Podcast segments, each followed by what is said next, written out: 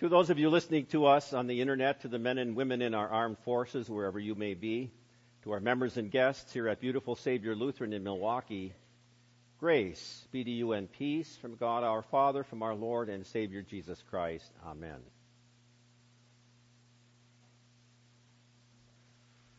The words uh, upon which we base our message this morning are the New Testament reading of uh, Jesus riding into Jerusalem on Palm Sunday. It's kind of interesting when you take a look at Scripture that there are only like about nine events in Jesus' earthly ministry that are recorded in all, four Gospels. And uh, Jesus' entry into the city of Jerusalem on Palm Sunday is one of those. And uh, so I'd like to bring in some of the words from the uh, uh other Gospel writers to sort of flesh out the whole um, event and do it with just a few words of the uh, greeting of the people. Hosanna to the Son of David. Blessed is the one who comes in the name of the Lord. Hosanna in the highest. In the name of our dear Lord Jesus Christ, who truly is our Savior, our rescuer, my beloved. Turn your attention to the cover of the bulletin this morning. Palm Sunday, Jesus entering the gates of Jerusalem. It's kind of interesting if you would have taken a look, like I do. The bulletin for last week, different picture, same event. Year before that, different picture, same event. Year before that, different artist, same event. You might ask yourself the question, what are we doing? This is Palm Sunday. Isn't this the first Sunday in Advent? Doesn't Palm Sunday usually arrive that Sunday before Easter? And you would be right. But the designated gospel readings all the years for the first Sunday in Advent is Jesus coming through the gates of Jerusalem on Palm Sunday. The reason is Jesus is arriving to do in a short time uh, what he came to earth to do, to suffer and die and rise again.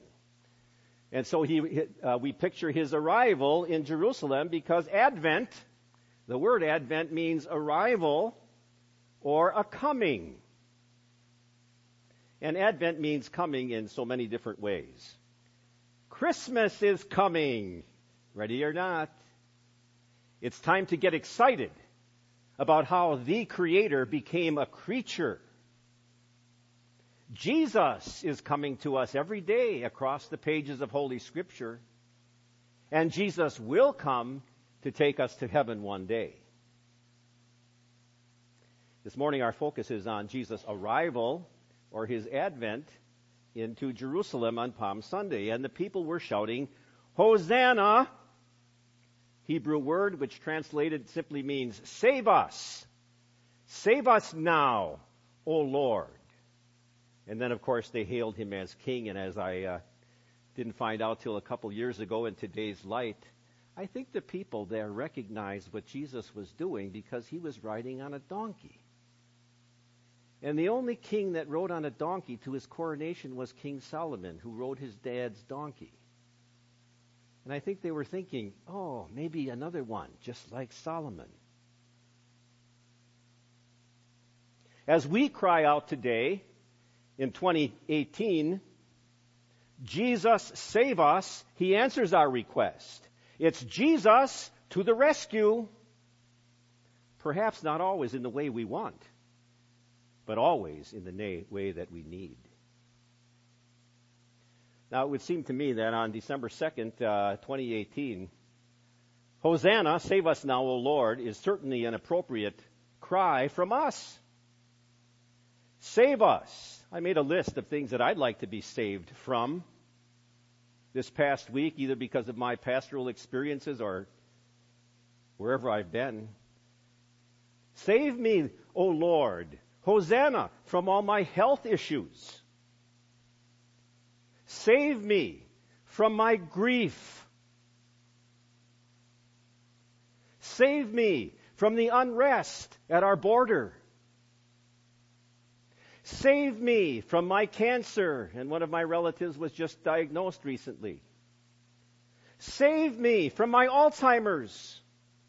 No cure yet.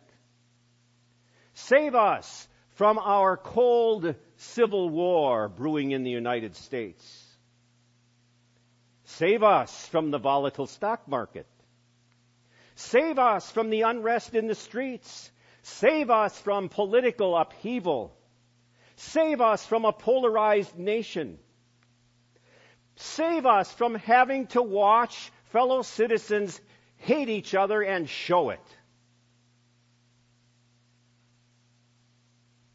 And nobody seems to have any real answers.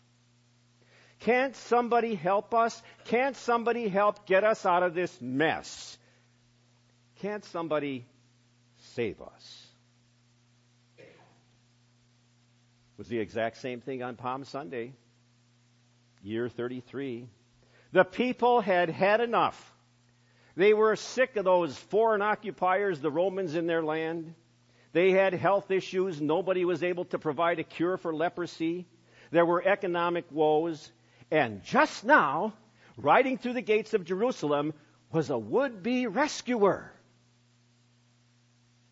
Quite a few people, even in the crowd, just a few days ago, had seen this guy bring a man back to life who had been dead for four days. And they had heard other stories about how he multiplied food, how uh, even though he wasn't a doctor yes, instantaneously he could pe- he heal people even of their leprosy. This guy had power. Save us, Jesus. Be our rescuer, Hosanna.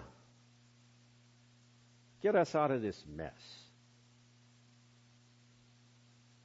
Now, this whole arrival of Jesus in the Palm Sunday really doesn't make any sense at all unless you understand why he was coming. Jesus was coming to celebrate the Passover. That's why all the crowds were there, jammed into the city. And the countrysides. Jewish people today still celebrate Passover in March or April. Of course, then we're celebrating Easter. The Passover was exactly what it said it was. Somebody passed over something people that uh, board airliners uh, in New York and they want to fly to uh, San Francisco, they have to pass over the Midwest, pass over Milwaukee. The Passover goes back to something that happened about 1500 years before Christ. After God's people had spent 430 years of slavery in Egypt, and over those 400 years, all they did was make bricks for the Egyptians day after day after day. No pay, no pension, no vacation, only the sting of the Egyptian whip. And so God said, I have seen the misery of my people in Egypt. I have heard them crying out because of their slave masters. I'm going to get them out. And Moses, you're going to do it. You go for me. And I'm going to tell you ahead of time that the Egyptian king is not going to let the people go and he isn't going to make it easy on you. But I'm going there to get my people out of the mess because they can't do it on their own. And so it was, some of you will remember from your Sunday school days, that God sent ten plagues on the Egyptians. All sorts of things you wouldn't want to experience. Frogs in your bed, gnats, flies, boils, hail. No matter what God sent, the king wouldn't budge. Finally, God told Moses, I want you to have all the people do something really, really unusual. Because I'm going to come and I'm going to kill all the firstborn males, both humans and animals of the Egyptians. And when I do, the Egyptians aren't just going to let you go, they're going to drive you out. But this is what you have to do. At twilight, on a designated day by me, each family takes a year old male goat or lamb, and it has to be perfect. No broken bones, not sick, no blemishes, only a perfect one. And I want each family to kill that lamb. And I want you to drain the blood and save it. Don't throw it away.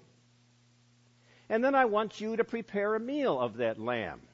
But I don't want you to butcher the animal. I just want you to skin it and put the whole thing, head and hooves and tail, on the spit and eat it. And then I want you to do really two things. First of all, I want you to take that blood and I want you to paint it on the top of your doorposts and the side of your door frames.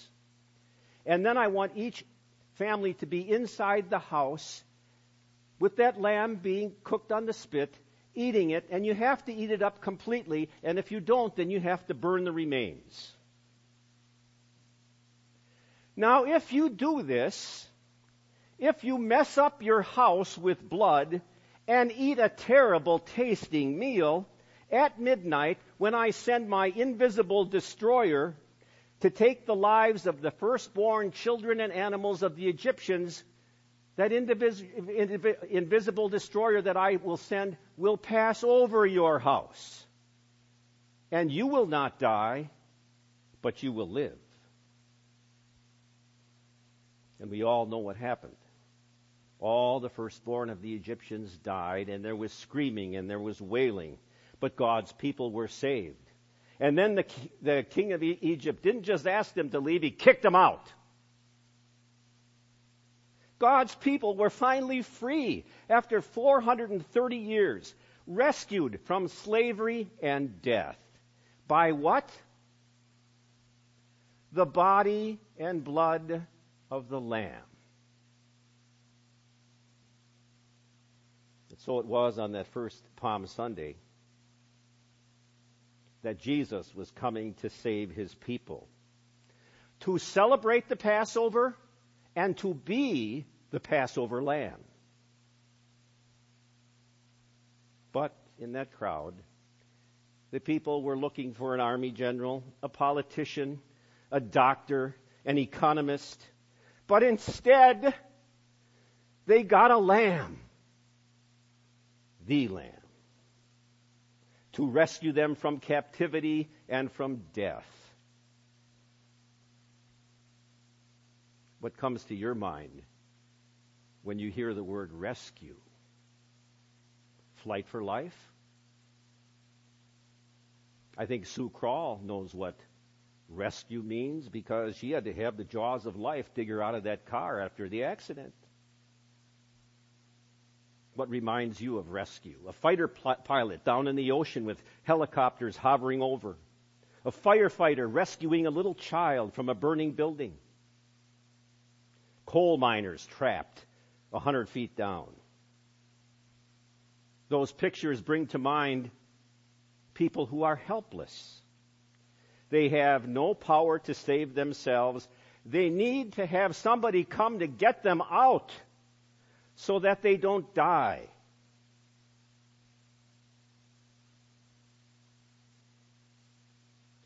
Do you need somebody to help rescue you from those health issues, from those money issues, from your grief, and from all the worries every day about anything and everything?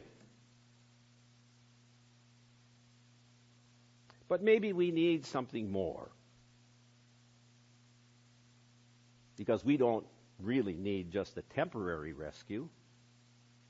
We need a permanent one to get us out of prison and out of death.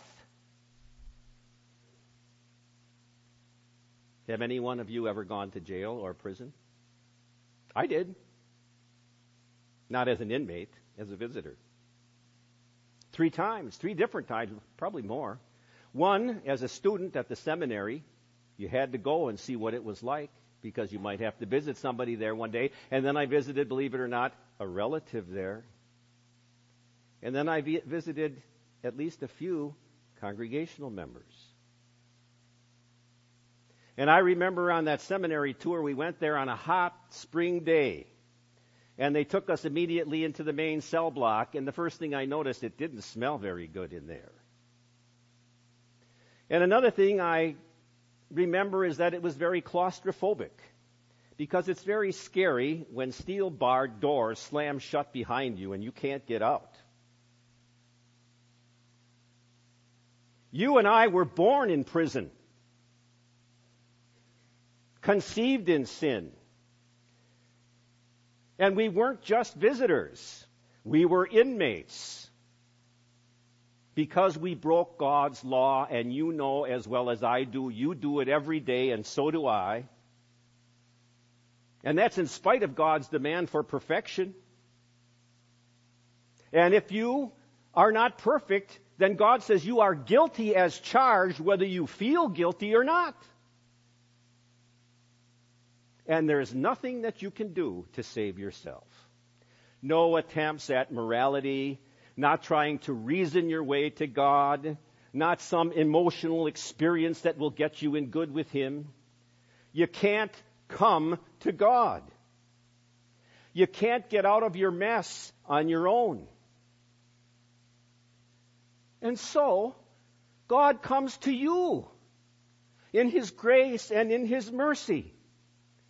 In a manger, on a donkey, on a cross, to wipe away all of your guilt, to set you free, to live for Him in love, not only now, on December 2nd, 2018, when everything seems to be a mess, but for all eternity when all the messes have been cleaned up.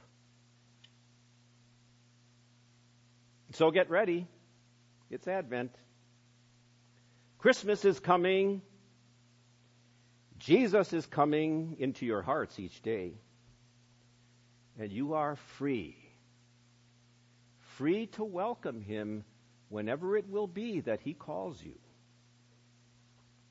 Until then, with Advent in our hearts, we say, Hosanna!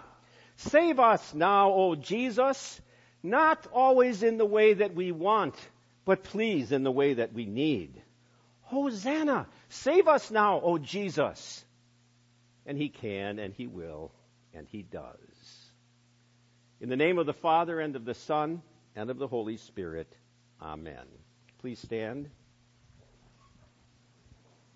Peace of God, which passes all understanding, shall keep your hearts and minds through faith in Christ Jesus. Amen.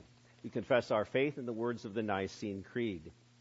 I believe in one God, the Father Almighty, maker of heaven and earth, and of all things visible and invisible, and in one Lord Jesus Christ, the only begotten Son of God, begotten of his Father before all worlds, God of God, light of light, very God of very God, begotten, not made, being of one substance with the Father, by whom all things were made, who for us men and for our salvation came down from heaven, and was incarnate by the Holy Spirit of the Virgin Mary, and was made man, and was crucified also for us under Pontius Pilate.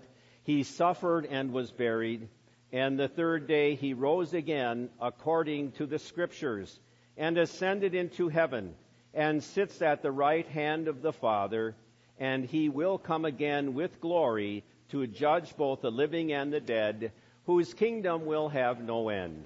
And I believe in the Holy Spirit, the Lord and giver of life, who proceeds from the Father and the Son, who with the Father and the Son together is worshiped and glorified, who spoke by the prophets.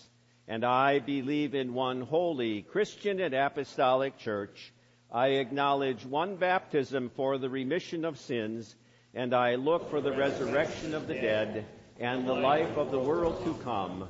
Amen. We take this time together, our tithes and our offerings and our connection cards.